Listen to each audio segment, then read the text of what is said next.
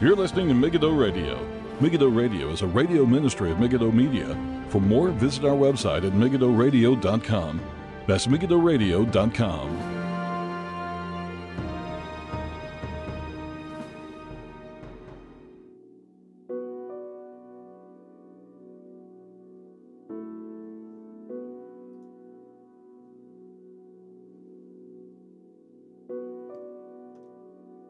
Welcome. This is Paul Flynn with Megiddo Radio for Tuesday, the 28th of January, 2020. Thank you for tuning in.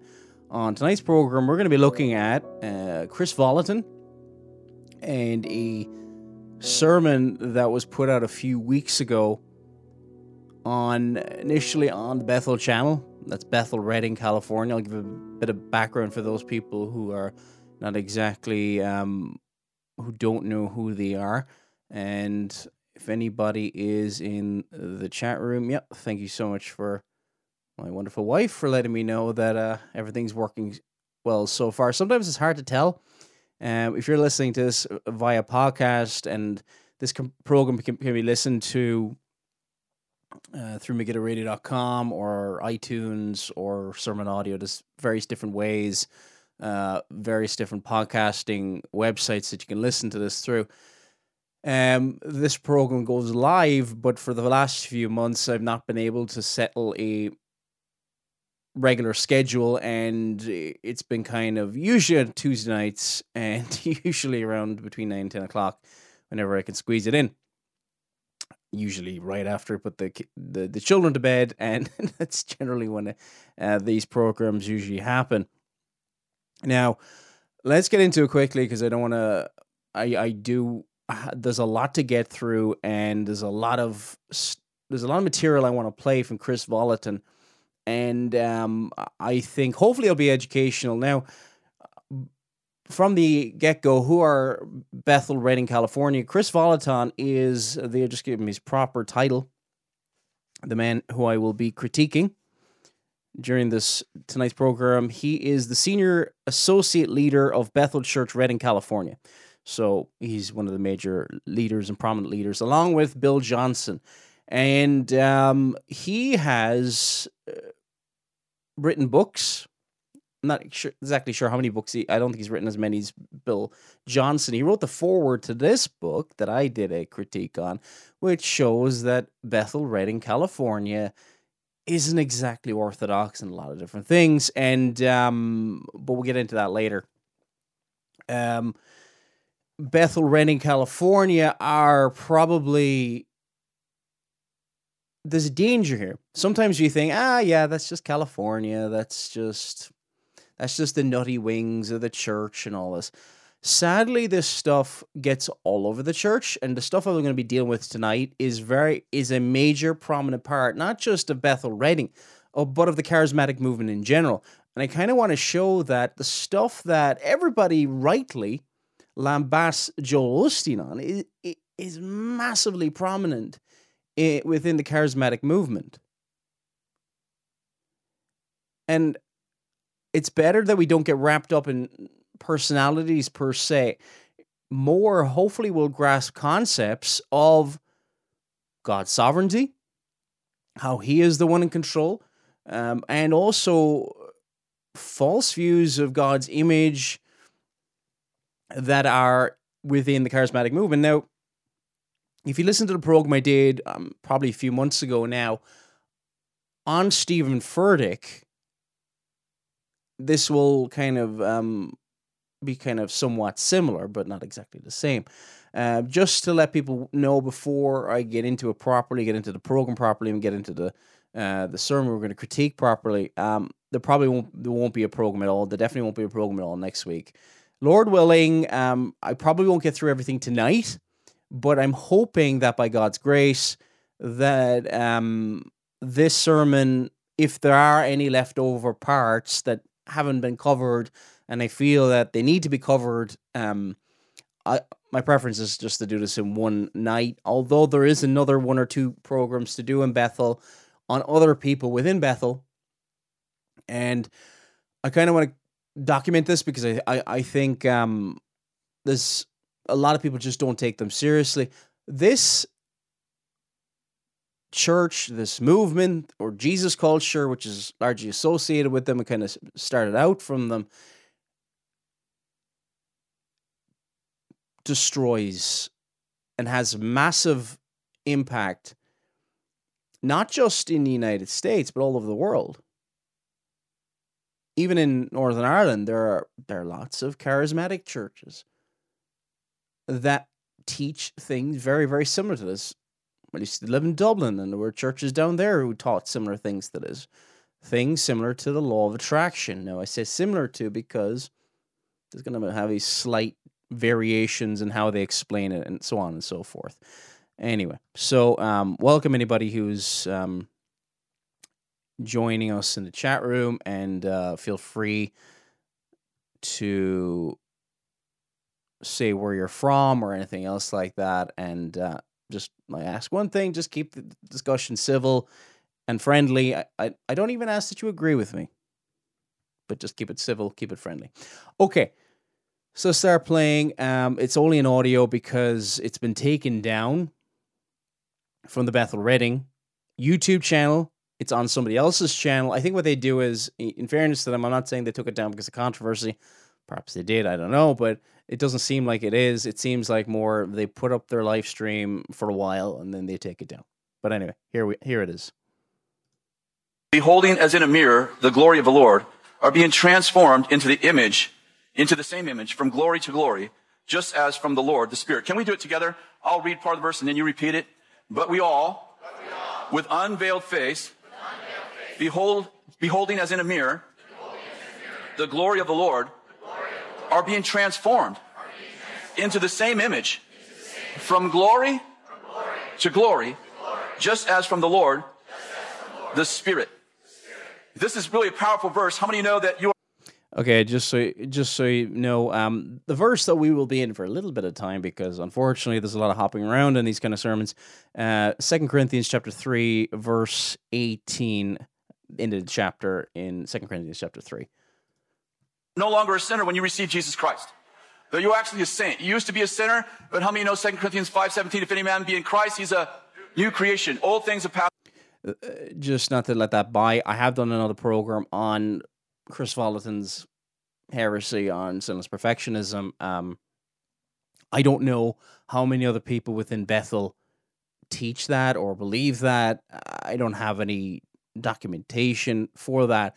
What I'm dealing with tonight is that's a major problem, but I've already dealt with that in another program, so I don't want to spend any time looking at that per se. Um, and it might sound also this audio, just to let you know, it might sound a little bit faster than normal. It's 1.25. I'm just trying to get through large amount of uh, material tonight, and um, I think that's about as fast as I can play it, really.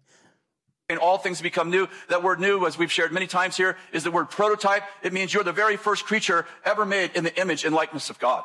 How many understand when you, when you look at, at Jesus, it's like looking in a mirror because you were made in his image and he's reflecting back to you the image that you were made in. Are you with me? Part of the challenge is that anything that threatens to re identify God will also re identify me. How many you know? Um, no. Uh, we have, yes, we've been created in God's image. God never changes. We do. Let us not make any effort to destroy the distinction between creator and the creation, between the creature and the almighty, unchangeable creator. Before we really get into the nitty gritty of all this, don't mess that up because that is this is not an intellectual thing.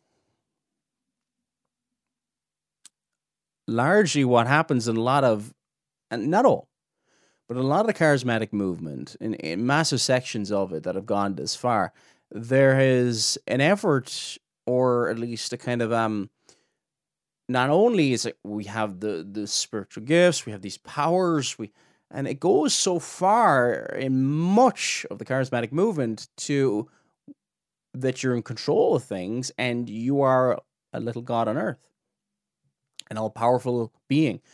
And as time goes on, the distinction between the creator and the crea- and the creature get further and further blurred.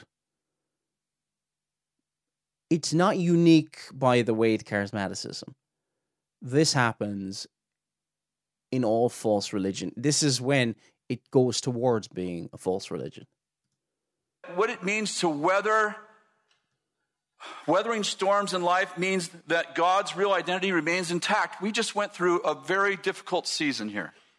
If you're part of this Bethel, part of our Bethel family, whether you're here or, or you're following us from a, a little bit from a distance and watching today, you know we had a baby die, two year old die, and, and uh, we, we prayed for resurrection. That didn't happen.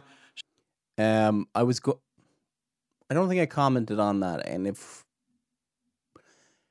I remember, a lot of people commented on it was th- that example is a tr- is a an example of where bad theology can lead to bad practice and tragic events, and no matter what happens, they're able to spin it in a positive light you know, so we, if you see any examples, especially in the book of Acts of resurrection or healing, whatever, there's no attempt to do it. It just it happens. It it is done by the power of God. Um, mighty signs and wonders. And we're never to think that they're the same as Christ's. But the it's such a necessarily cited this tragedy of this small child dying. And rather than, I don't know the full details or anything, rather than the, ch- the, the parents being able to grieve that, um, there's this. Now, the, the way it's going to be spun is, oh, look at all the interest. Oh, look at all the interest. And the people praying when, you know, say, oh, well, there's a positive uh, aspect to it. Oh, well, everybody's coming together, everybody's praying, so that therefore it was a good thing anyway. Um, Costi Hinn, who is Benny Hinn's nephew, I believe, he did a him and another gentleman whose name escapes me. I saw the video a couple of weeks ago. They did a very good video anyway on just talking about some of the tactics, some of the things that are done, and uh, Hinn knows very well. He was part of that machinery for many, many years, um, part of the whole Hinn empire. And um, it doesn't matter what comes out, what whatever outcome comes out of a tragedy like that, a false prophecy, a realization that they can't raise the dead, and all this kind of stuff, they can spin it. Now, let's not lose and let's not be heartless. There was a heartbreaking tragedy that took place there but it just shows you that pastoral care is not divorced from truth, it is not divorced from good, sound theology. Obviously, she's in heaven and we, we, are suffering the loss. Uh, one of the challenges we have when we weather a storm like that is does it affect God's identity in us? In other words, do I see God different? Because how many know whenever I re identify God in a negative way, I'm also re identifying me because I'm mirroring the image of God? Are you with? Now, I don't want to be stopping it all the time, but here's the thing. If I redefine God, does it change God? No, it doesn't. It means I am false. And if I am wrong, if I break God's law, if if I have strongholds raised against the knowledge of truth. I believe in false things. That is sinful. That is wrong.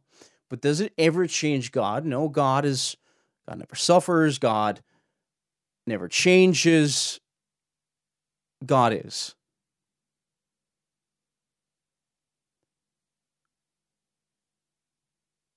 The way I see God, does that define how God will see me?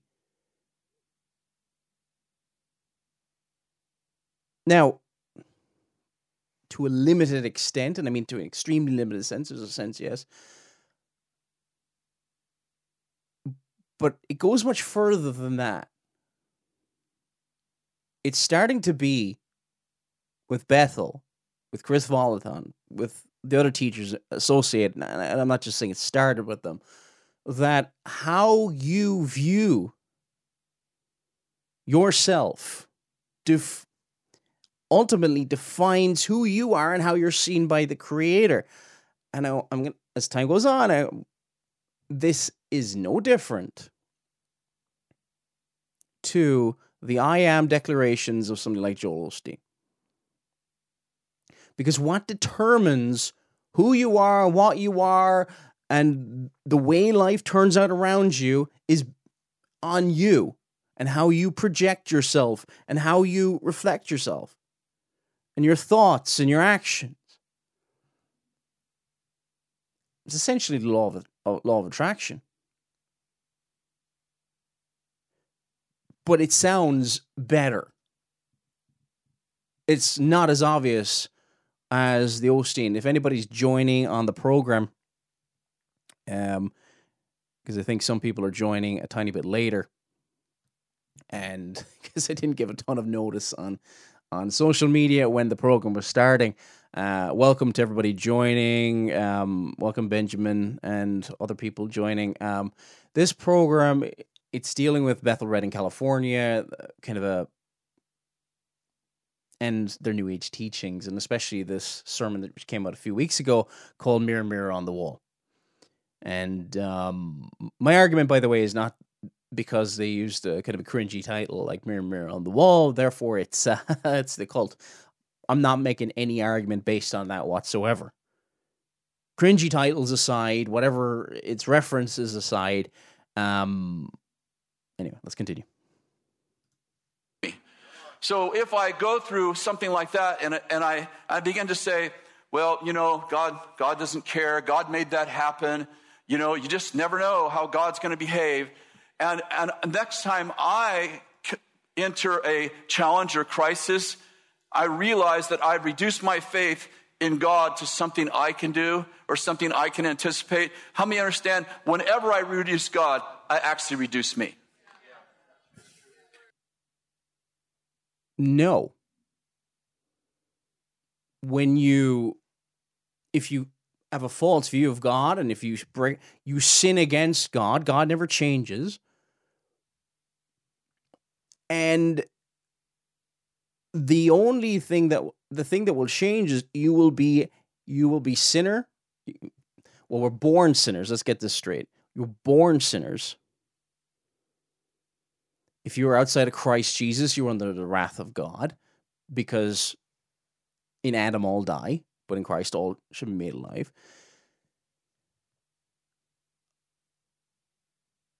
But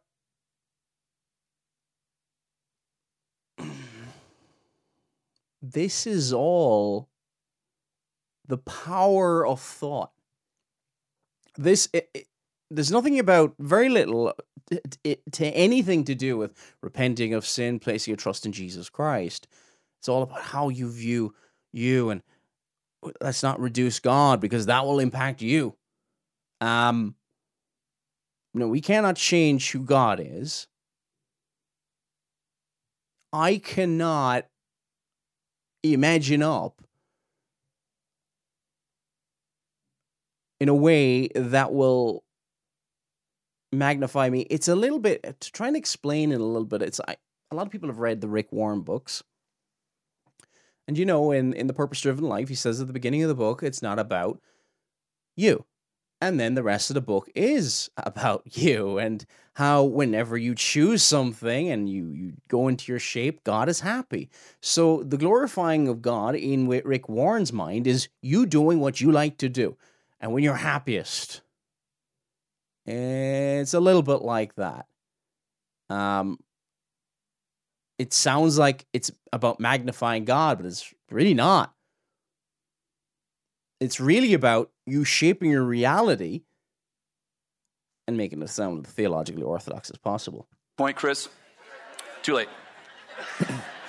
I believe the cry for identity is at the root of so much pain and dysfunction what I see when I look in the mirror when no one else is defining me for me is. And I, uh, my point is, and if I haven't made it clear, what you think about you is irrelevant.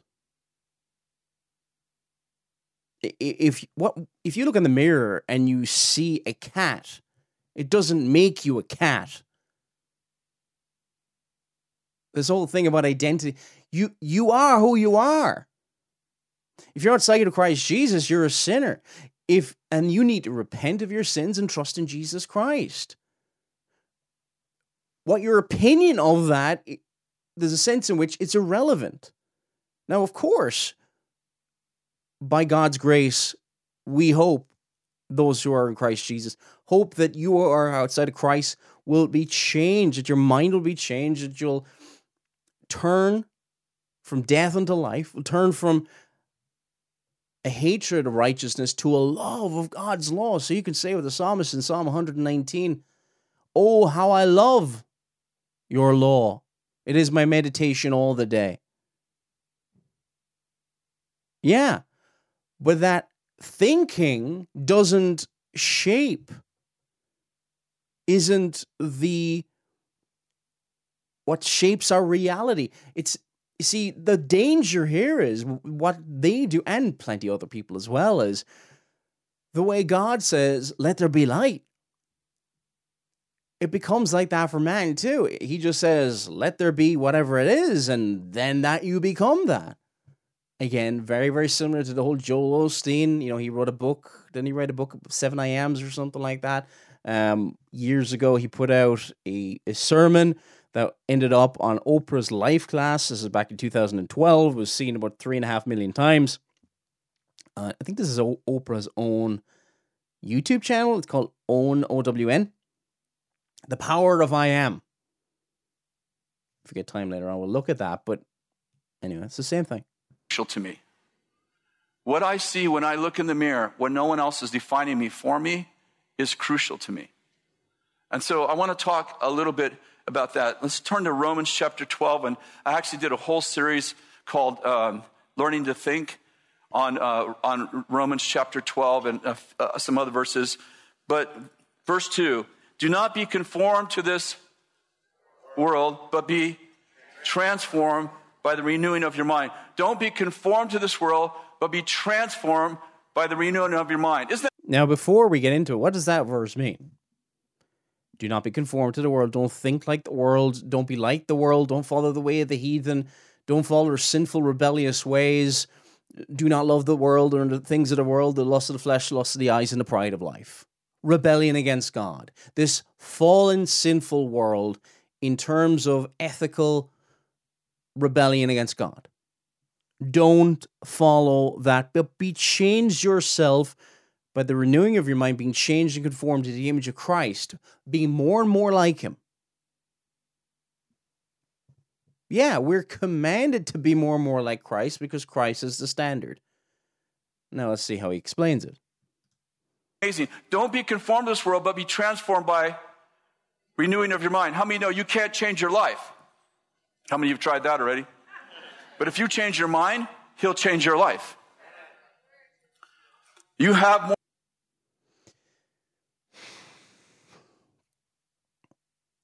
I suppose, just sloppy, um, it'll change your life. Um, how? And, and we got to be careful about that. And I don't want to be nitpicking on every single thing because obviously the, the sermon's not great. But when we say God will change your life, yes, but how? Explain how. You will have new affections, new desires. You'll no longer love the things you once loved. You'll you will no longer love your sin. You'll now love righteousness. But uh, as a friend of mine once pointed out, we were chatting about this one time over coffee. There's a sense in which your your problems, your troubles have only just begun. A Christianity that promises you an easy life is a deficient and defective Christianity. Just like Moses, the faith of Moses was this to choosing rather to suffer with the people of God than what? Than the pleasures of sin for a season. That Hebrews 11 26, I think, uh, 25 26. There's suffering.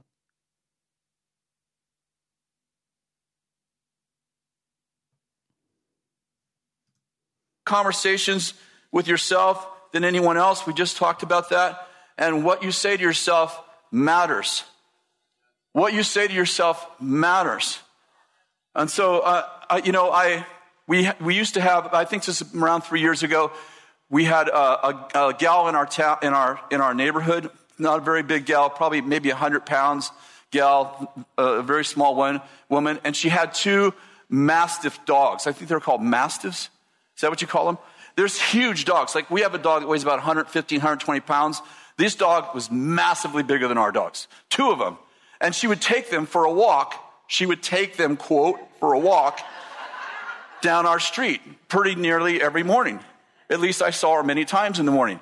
And they would be dragging this little 100 pound girl, lady, down the street, and they'd go from yard to yard, peeing on their lawns, pooping in their driveways, and she'd be trying to get them back into the street. And that reminds me of how so many of us think. Um, I'm not sure about the analogy because it's like, if what if she just thought, oh, she was stronger than the dogs, and that changed the personality of these big, massive dogs. They're pulling her all over the place. Um, if this is your analogy, she obviously couldn't control the dogs. Um, what are you supposed to just talk and Anyway, the analogy just simply doesn't work. See, the question is are you controlling your thoughts or are they controlling you? See, uh, the challenge is, I think that for the challenge for so many of us, and I have to tell you, this was my challenge for many years. I'm not perfect at it this day, but it's a very man-centered way to look at things. By the way, when you, we should be in Christ Jesus, our thoughts should be directed by not that I'm in control of my thoughts. I'm not approaching this statement that's heresy or anything. I'm just talking about in terms of there's stuff in this sermon that's sloppy, uh, that's heresy. Um, we dealt with some of the heresy earlier on with some of the the, the sinless uh, perfectionism stuff. This is sloppy. Um, I'm going to try and give as much benefit of the doubt as possible. It gets difficult sometimes, but um, we should be seeking to biblically define how we live, and we want to be submitted more and more to the image of Christ. We want our thoughts to be controlled by the Holy Spirit, not us, the Holy Spirit.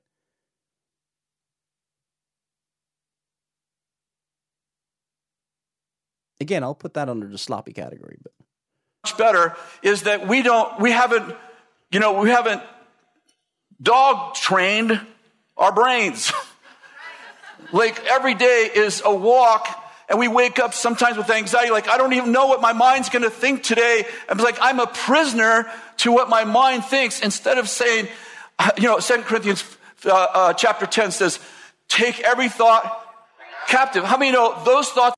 How do you take every thought captive? Again, I'm going to put this under the, the sloppy category because, to be honest, a lot of times, look, there's times when godly people can not explain things well from the pulpit. This can happen, by the way. And we've got to be careful when we're doing critiques like this that we don't like because obviously I'm not a big fan of Kris Vallotton. I've, again, this book, uh, if you're watching Megiddo TV live, you can see this, The Physics of Heaven. It, it is pure New Age from start to finish. He writes the foreword at the beginning. It is basically a, a Bethel production from start to finish, various articles from different people.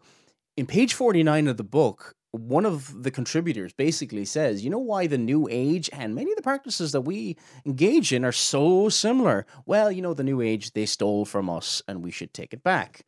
I'm not kidding. Uh, he says in page 49, um, he says, with all this talk about counterfeit and authentic, by now you you may be scratching your head, hoping for examples. The best example I found are in the New Age movement. They have trafficked in the church's stolen goods for a long time.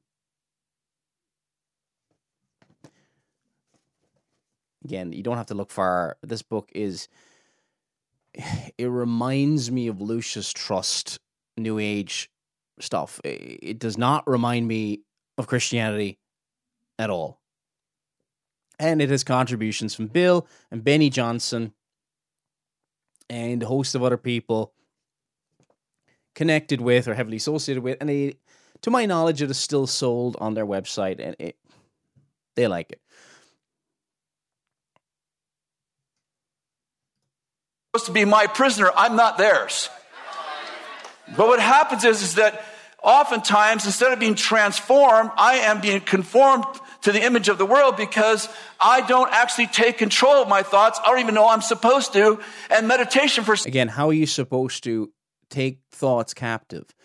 Um, during my preaching trials, which was what date was that? Start of January. One of the reasons there hasn't been a lot of programs lately. It's uh, preaching trials a few weeks ago, and I was my text was on Joshua chapter six. Wonderful to go into that text um, was a real blessing to go into that and just real blessing to my soul. It wouldn't have been a, a text that would have jumped out at me, something I would have preached on before, but I'm so glad I did. And um, it was on the fall of, of Jericho, um, God's people, uh, just after passing over the Jordan, and they go in against this mighty fortress.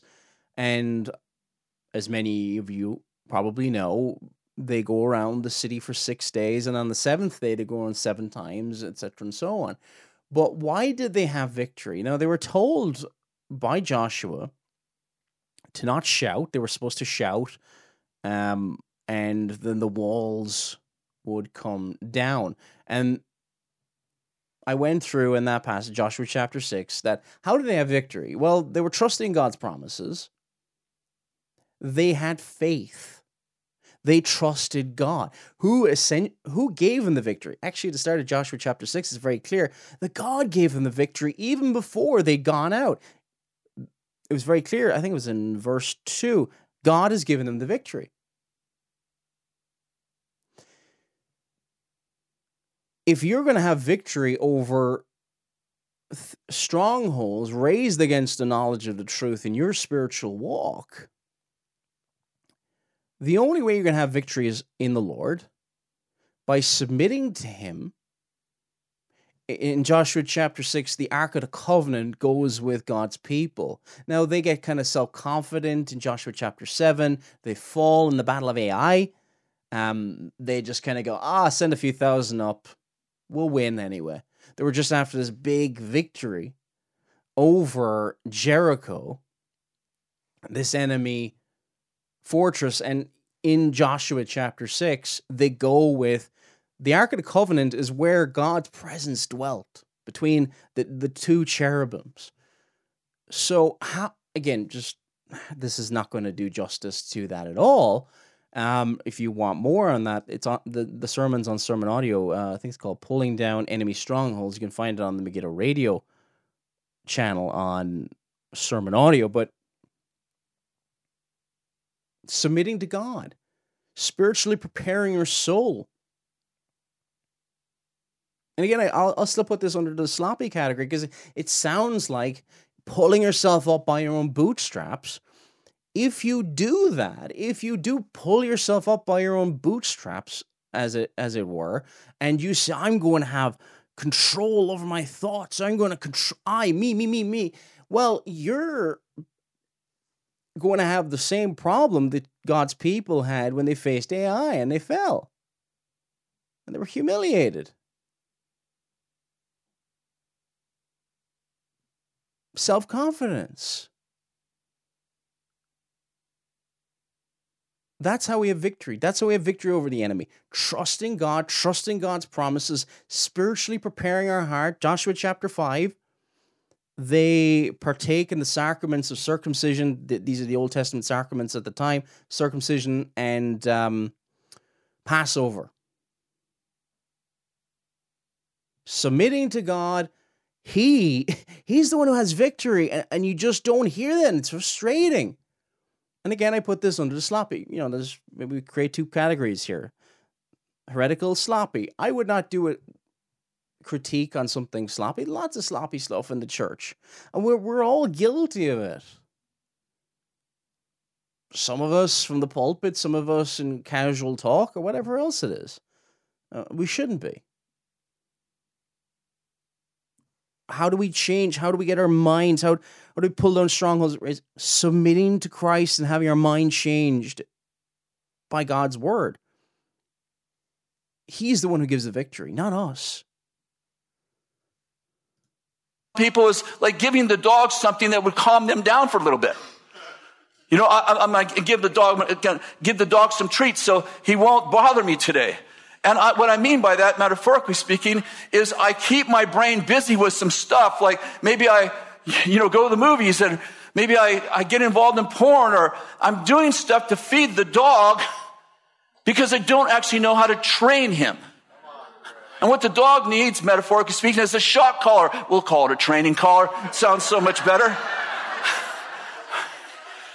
My brain needs to be trained, if can I say, transformed because right now it's conformed and the world is telling my brain what to think.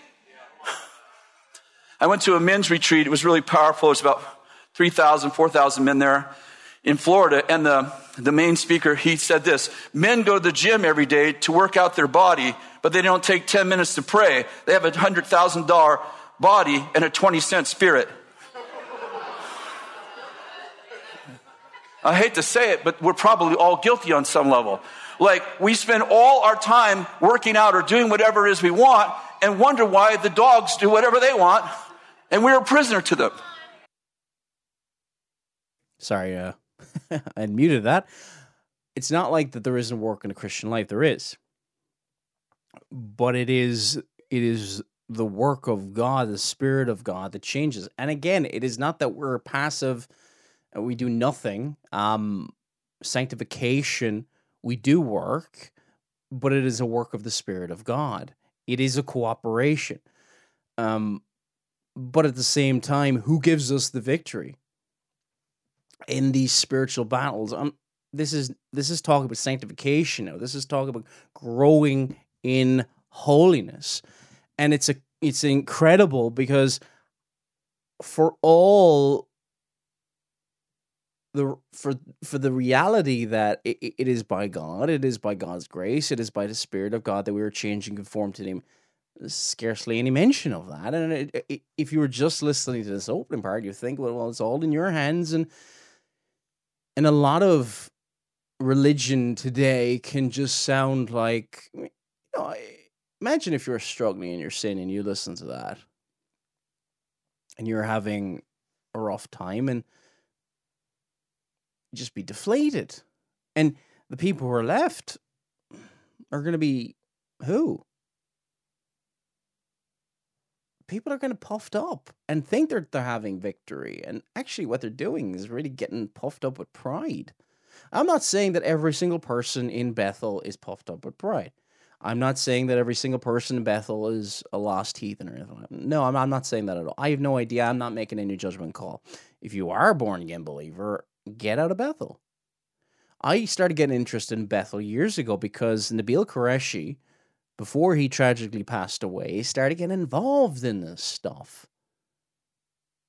Don't, you know, it drives me nuts sometimes. People just think that their little corner of the church isn't affected by this. Absolute nonsense.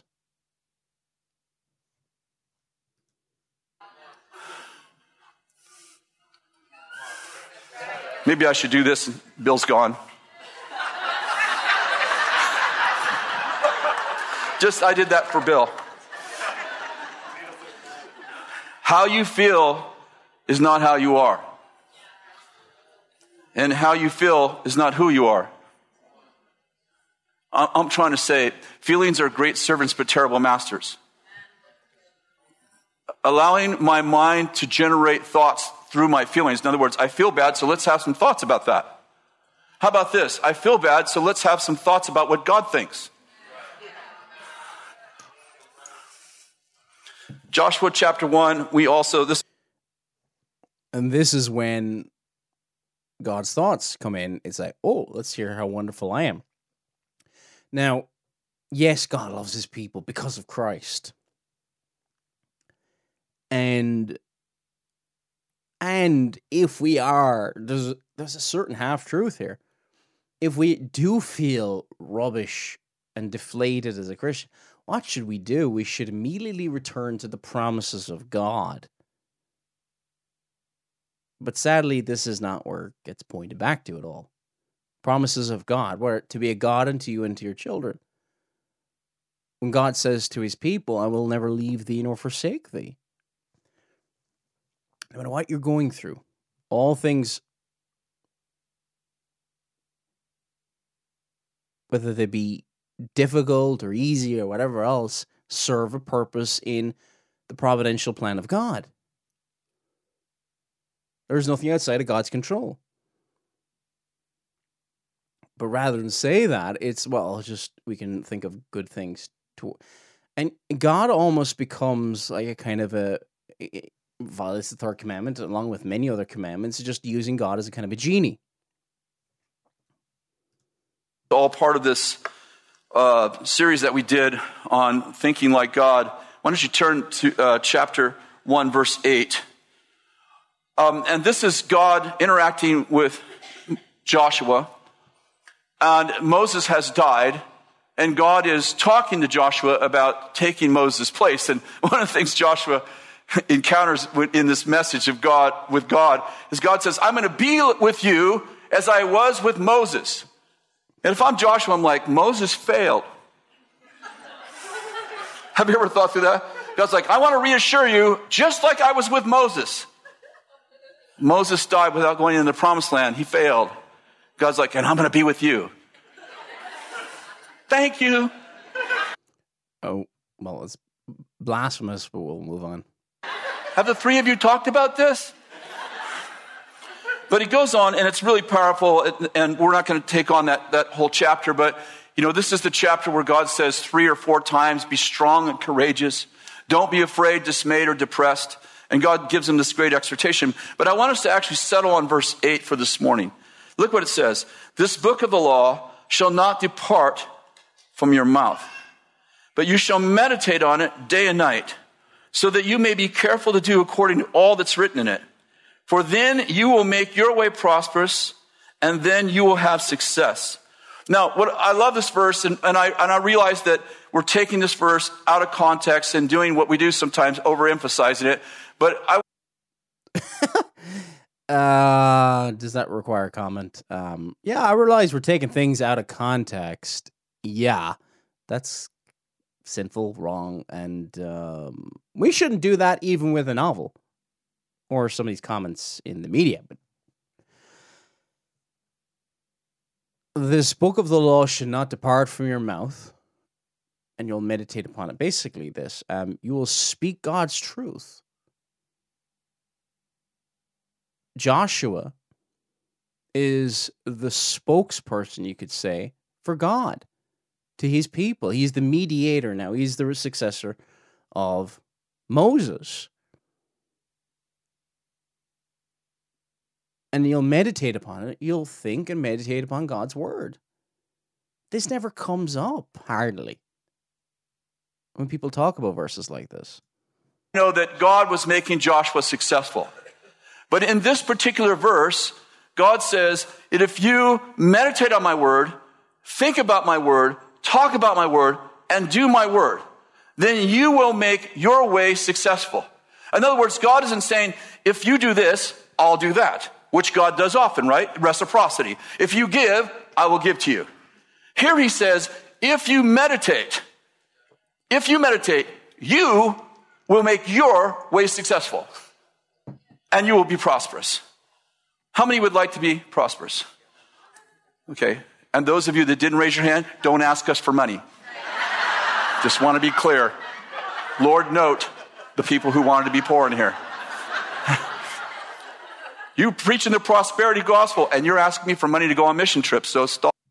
Um, prosperity in the Old Testament and in other sense can mean temporal, but what's even greater prosperity or victory over the enemy, uh, spiritual victory. Um, again, thinking of the pulling down of the walls of Jericho. The law of God is far, far better than gold and silver. It may include that at times in various points in history. It may, you know, for people like Job, but it may not, because because spiritual treasure treasure in heaven is far far greater than the the temporary wealth of someone like I don't know Donald Trump or something like that. That's nothing, comparatively speaking, with heavenly treasure.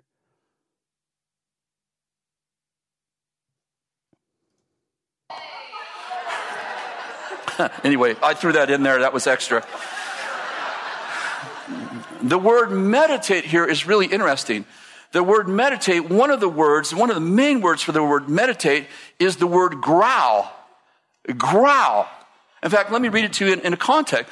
In, te- in context, Isaiah 31 4, for thus says the Lord to me, as a lion or a young lion growls over its prey.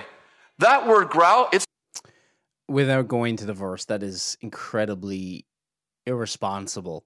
Um, you're going to a completely different context. And anyone with the tiniest grasp of Hebrew realizes the meaning of a Hebrew word can change quite dramatically depending on the context of a word. Some Hebrew words can can be used thousands of times in the Old Testament and mean things. I mean, you can see why they mean different things in different places but he's talking about a lion. Yeah, lion growls like thinks. Uh, it's it's just not wise, is all I'm saying, to do something like this. The root word, it's the same word meditate. I, I don't know about you, but uh, when someone says meditate, I sort of picture in the, you know, right to the right side of the definition in the dictionary. It means think. Meditate day and night. It is. It's in Psalm 119, verse 97. It to think about it, to meditate upon it, go over and over and over again. Psalm 1 talks about meditating upon the law of God, to think about it. Very, very simple. There's not really much to it.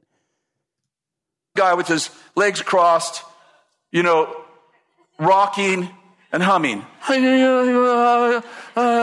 are you doing? I'm emptying my mind. You, you, you opened your mind up so much your brain fell out. You know, it's like. That's not, sorry, if I offended you. If anybody, look, if anybody to try and, this is just to fill up time, is being, a lot of time, you know, you just see people who try to be comedians in the pulpit. They're just trying to fill up time. There should be a reverential awe of God in the pulpit. And sadly, it's not just in charismatic circles that that there's been a massive failure in this area for decades now. Um, I meant to. Streaming, when I stream, when we stream, I proactively offend you.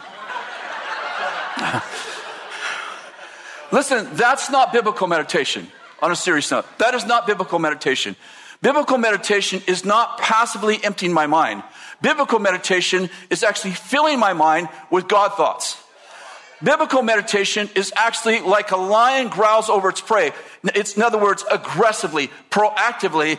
I am actually taking thoughts, I'm taking bad ones captive. I'm in charge of some bit of truth, finally. Mine, my mind is not in charge of me.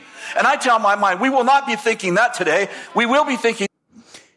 It, it, it's amazing that turning something that for us to be changed and conform requires God. He puts man again in the driving seat over and over again. Meditate. Oh yeah, thinking. Finally, we've got we've, we've settled upon it. Good, good, good, good. You know, thinking about it, and how are we able? How do we even want to think about it? How do we say, "Oh Lord, how I love your law"? By God's Spirit, by God's grace. He changes that to be, oh, you see that where we're you're gonna take captive. You're you're gonna tell your mind, oh, we're gonna do this. Oh, I hope people can see the difference.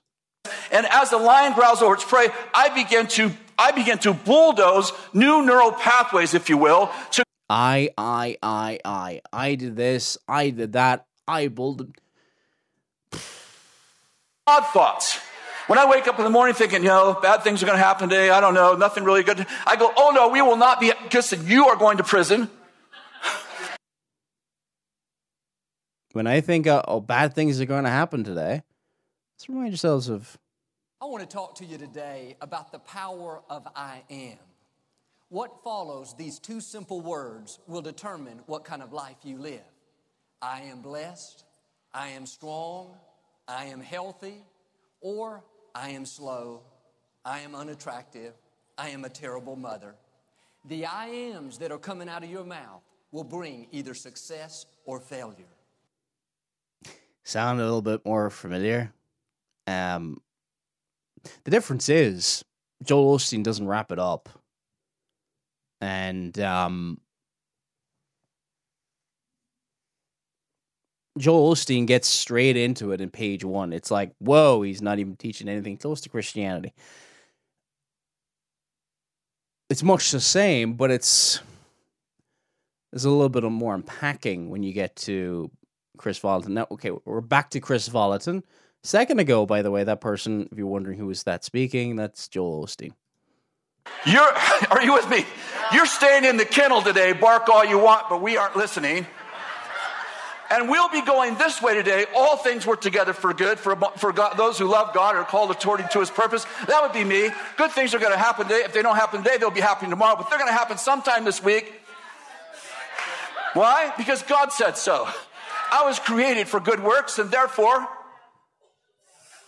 you get the idea? All through the day, the power of I am is at work. We make a mistake. I am so clumsy. We look in the mirror. I am so old. Uh, so and, I, am not trying to argue here. Hey, just because it's like Joel Osteen, but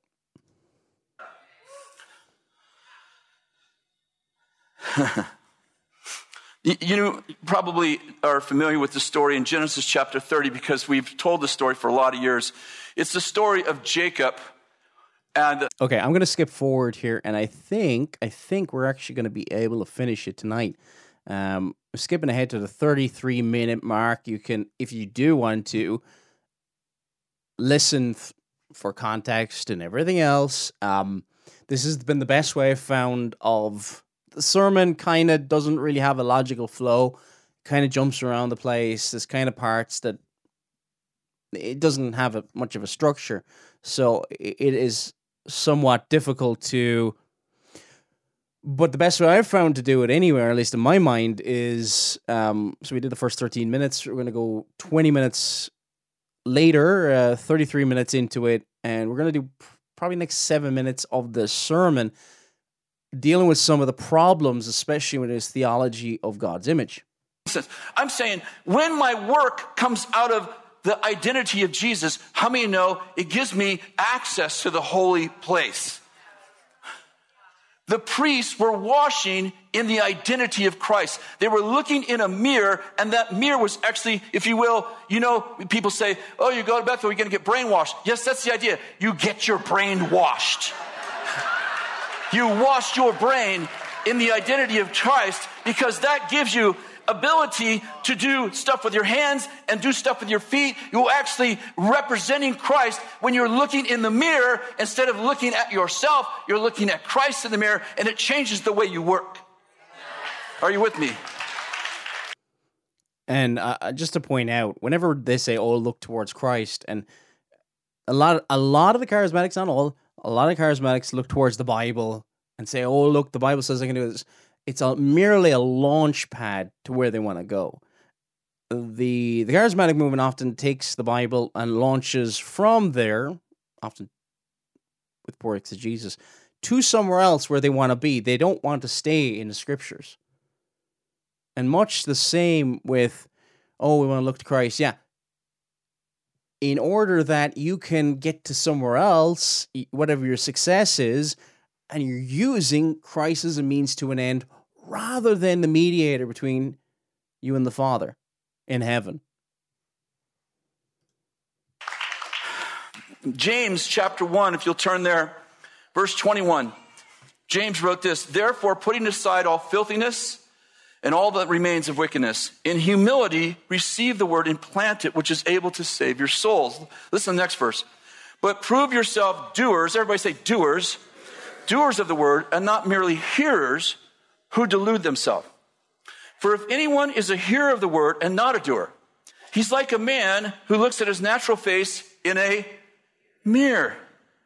For once he has looked at himself and gone away, he immediately has forgotten what kind of person he was. But the one who looks intently at the perfect law, the law of liberty, and abides in it, not having become a forgetful hearer, but an effectual doer, this man shall be blessed in everything he does. Very quickly, um, being changing again, sanctification, turning from sin, hiding the law of God in our hearts, being changed more and more, and then says a doer of the word. Because if you're not a doer of the word, if it is just merely in the head, are you are you really truly repenting and being changed?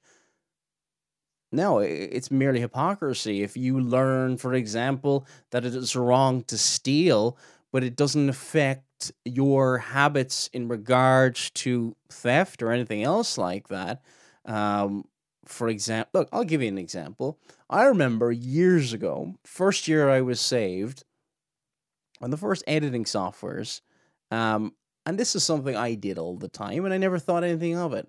I remember there was a code. Um, never really paid for software. There was all these. Oh, here's a code to unlock this. And I remember somebody asking me six months later, "Oh, oh yeah, how much was that?" I was like, "Uh, it was um, got convicted and eventually went and paid for the the software. Okay, it was theft. It was wrong.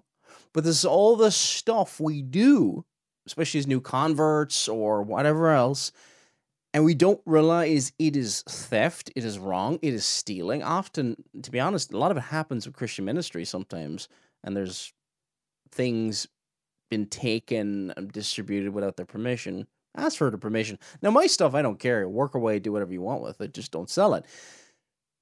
But what?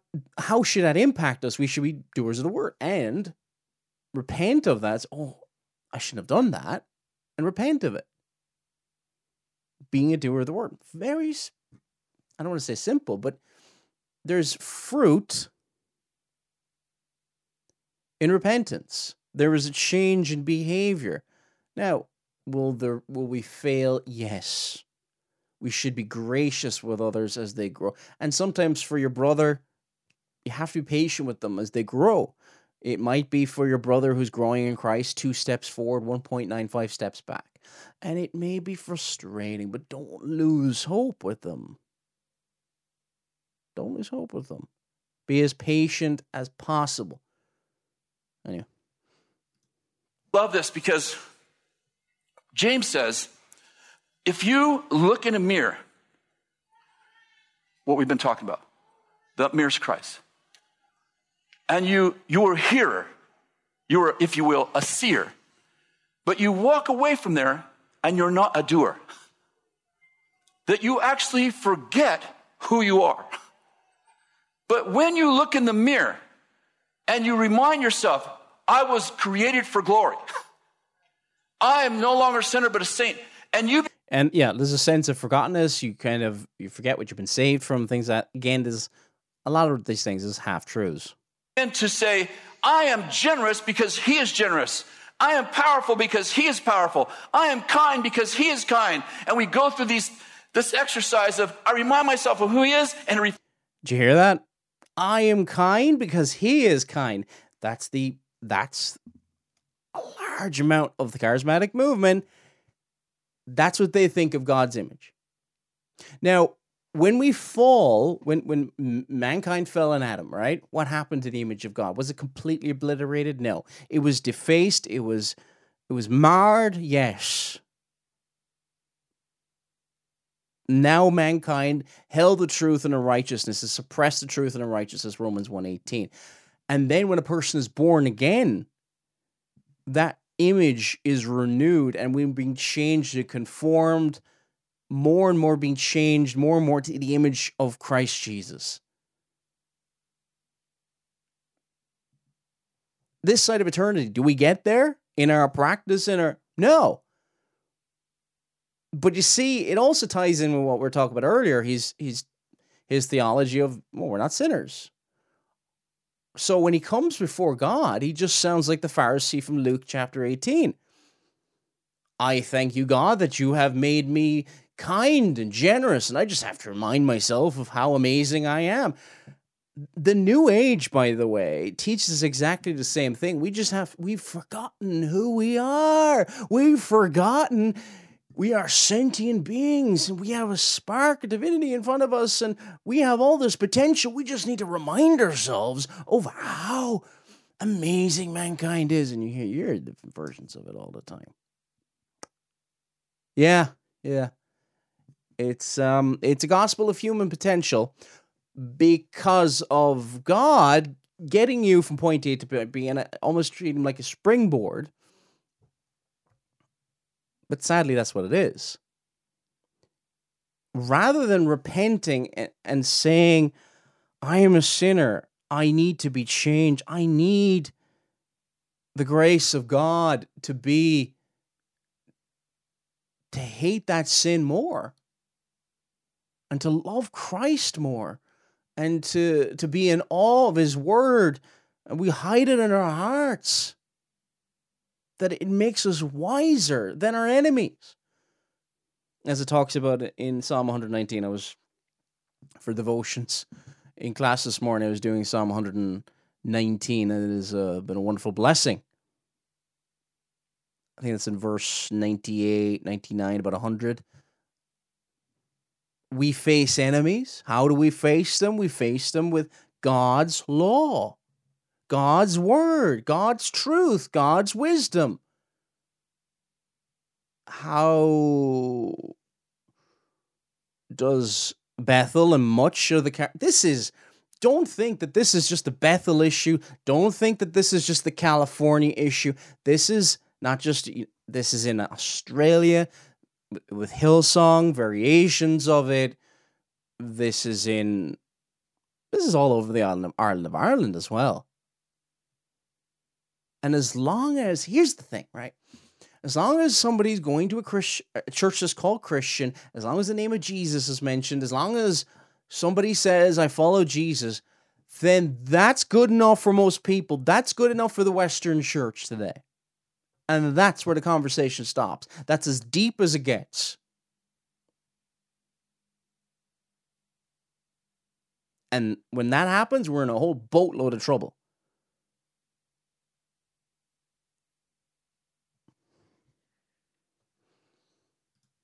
Back who I am, and I go to the coffee shop the next morning. I just, I, I got up in the morning, I, I looked in the mirror, if you will. I looked in the mirror of His presence. I remind myself of the attributes of God. Those attributes are mine. And then I'm standing in line for coffee, and I go, oh. The attributes of God are the attributes of mine. If you don't see the problem with that, here's the scary thing this stuff is popular.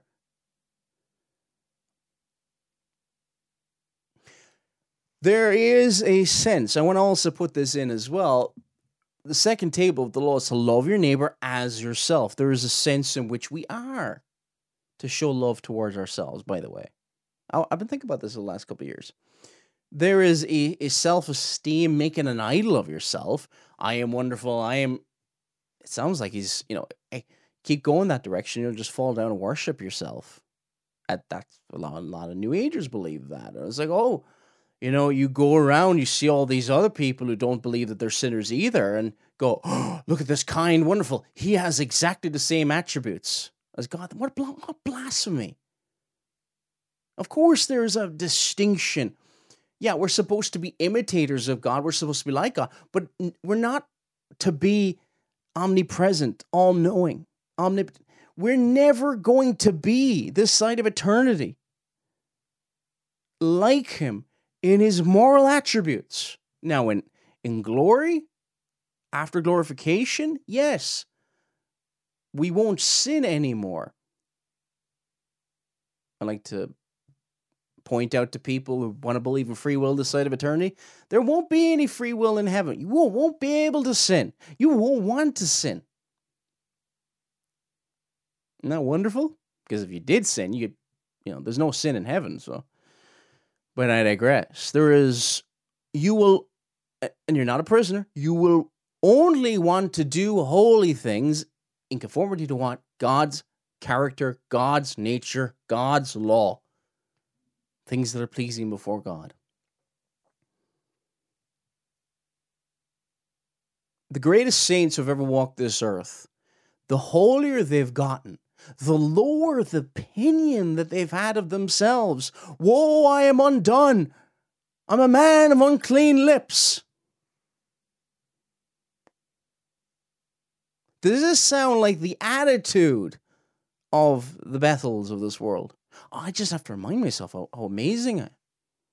I can't remember. There was like a years ago. There was like a New Age quote that was floating around, and I, I can't remember where it came from, but it was just like I think it was something like, if we could just understand who we are and all this kind of stuff, then we'd all bow down before each other.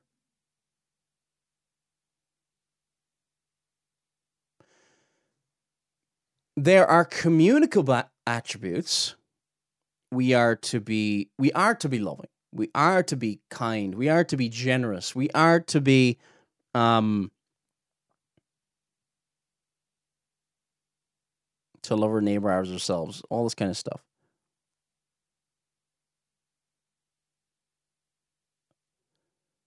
But we are not like God. We are not eternal beings. We were created. We are finite. We are but worms before God. And that has been lost because a lot a lot of the charismatic movement is about human potential and how amazing you can get and what plateau you can get to and where you can go and your ministry and your gifts and all this. It, it gets so man centered, it will invariably get here eventually. Because it's not focused on God much of the time. Now, that is not to say that they're not godly charismatics who would not put us to shame sometimes with their zeal to, to witness and share the gospel. I, I often, sometimes in the, we we, sometimes re- reformed Christians we we're poor at sharing the gospel. We're so in the minutia, and look, we should be important about doctrine and that, uh, but we make that a sinful excuse, and we almost like retreat into our little pockets or whatever like that. Um, whereas again, look, there's a lot of false teaching. There's a lot of problems in the charismatic movement, but I've I've met charismatics and very zealous going out. I remember I knew somebody years ago. She would go to young people, teenagers, and give them tracks. Was this? I think there was some eat. Yeah, I can't remember exactly what day of the week it was. Give out tracks and witness to the same group. I think she went with a couple of other guys just off her own bat. But she was charismatic too. Kind of continuation of all this kind of stuff. But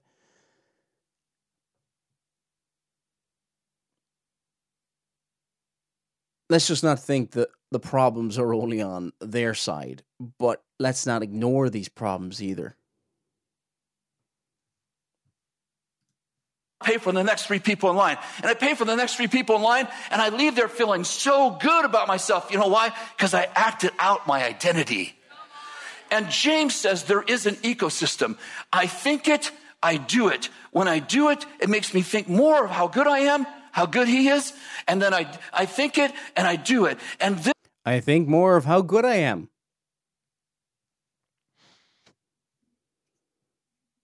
Bethel does not teach Christianity. And again, I know you might think, what is the point of this? Isn't this just. I'm sorry, guys, but there might might be some people who have never darkened the door of a church like this. There's churches like this all over the place.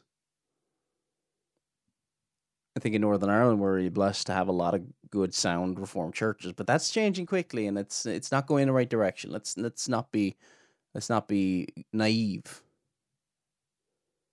Some wonderful preachers up in Northern Ireland, to be honest. Uh, you know, over the last couple of decades, um, David Silverside, the, the who passed away there recently, was minister of Loughbrickland Reformed Presbyterian Church, but also people like Ted Donnelly, who's um, my professor in New Testament. There are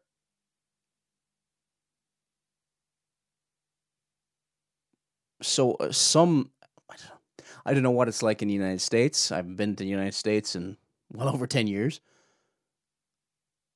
I know that sometimes, you know, you raise and, and you, how is it important as I see people who are raised in reformed churches in name and their children have gone off to the charismatic church down the road. The parents don't mind because they think, well, at least they're going to a church. At least they're going somewhere. They may not like our church, but okay. The charismatic movement, well, not every single charismatic church is like this. This is a huge amount of it, massive amount of it. And I would venture to, I don't know what percentage, but it is so toxic. It is not safe. I get, look, I, while I do love and uh, there's times I go, you know, this individual charismatics, and you think, wow, look at their, they're so ze- zealous for evangelism, great things like that. But at the same time, I, we cannot trust, especially if you're a shepherd of the sheep. Don't start doing evangelism with them. I get the temptation. I'm not saying one on one, perhaps every now and again, but you've got to protect your people. We cannot think. I mean, if you go back throughout history, the Zwickau prophets and a lot of the Anabaptists and during the Reformation, reactionary, schismatic, things like that. Look, if if individuals want to come along and help out with the evangelism, give out tracts, wonderful what I'm saying is don't be joining, you know, when a reformed church is going to work hand in hand with some Pentecostal cars. Mm, be careful with that because you're kind of setting a, a trend for an acceptance of a lot of these practices. I can have coffee with these people, I love them, but there's major, major problems here. And there's a lot of this, what we've been dealing with in this program, within the movement. Too much of it. I'm actually going to spend probably the next few weeks going through different things from Bethel. Because a lot of the times people say, oh, well, don't people know? No, they don't. It's it's not documented. People aren't, I think people aren't really interested. I think in, in reform circles, and I'm not saying that there isn't a place. Of course, there is. You know, dealing with the anti rights, and sometimes people do critiques of Timothy Keller, much needed to do crit- critiques of him, not reading him, but do critiques of him. Um, if you know what I mean. Um,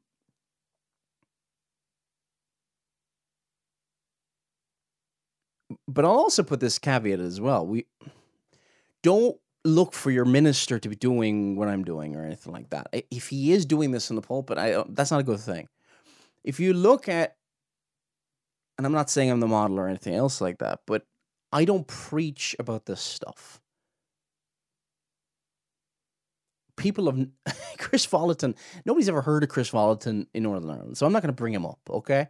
I'm bringing him up for various people that might help, possibly people in Northern Ireland as well. Don't because I can think of people emailing me, "Oh, my pastor won't deal with." It. Is he expos- Is he expositing the scriptures? And there might be a place for a forum in order to deal with dangers that are impacting locally, but he may not feel called to deal with things that are dealing with the global church and all this kind of stuff. But I would say this: the principles that should underline and refute these errors should be dealt with the public. That's I would just urge caution there. The, the, if you will, the ecosystem of reciprocity in my identity is I think it, but I do it. And when I do it, I think it. And when I think it, I do it. And when I do it, I think it. And suddenly, not suddenly, over time, I become confident in my identity in Christ because I didn't just think it, I acted it out. One of the challenges that. And this is pretty much the law of attraction. I was watching a video there yesterday about a number of things people talk about the law of attraction.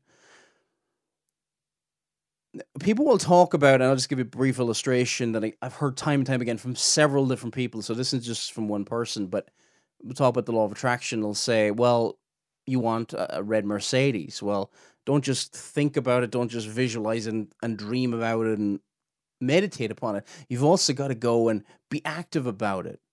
Put it into action. Um one guy was talking about how it's like mythology, just think it, it's just gonna happen. You got maybe even go to the showroom and sit in a red Mercedes and a, imagine driving around and then put all the things in place in order to getting that the law of attraction is complete occult. Um, many Hollywood actors believe in it. A lot of sports stars believe in it. Just type in the law of attraction. Um, famous proponent of it is actually someone like Conor McGregor, the um, UFC star. Now, Conor McGregor is like one of the worst role models on planet Earth. But apart from he does promote this, and obviously I'm not saying it's good. Um, famous actors like Denzel Washington, um, I think Oprah Winfrey. Does she? Gonna try and remember. Steve Harvey, who's kind of a Christian comedian, he's kind of popped up in various Christian media circles over the years. But it's a law of attraction. Repackaged. Have. I, I, we're working among the poor a lot. This church, by the way, is very involved. We were just with the police chief uh, two days ago talking about how to help the homeless and the poor. And part of the challenge is, is that we, we, we get ideas that uh, they sound awesome. Like what the homeless people need is houses. Can we all agree? Of course. But before you give them a house, you have to give them an identity. Because if you take a pauper and you put them in a palace, they'll make the palace a prison. You will always reproduce the environment around you that you believe that you believe you have within you. But and you see, even with the pauper and your mind and you produce it and you act it out. And again, it's the law of attraction. Surprisingly, got through all of that. Um, any just give a look at the chat room, see if there's any um any questions. Uh, somebody's bringing up how Bethel is massive in South America, and look, it'll be something else we've got to stop exporting the charismatic movement. We've got to stop putting. I think sometimes we're just happy that anybody's preaching the gospel and like, eh.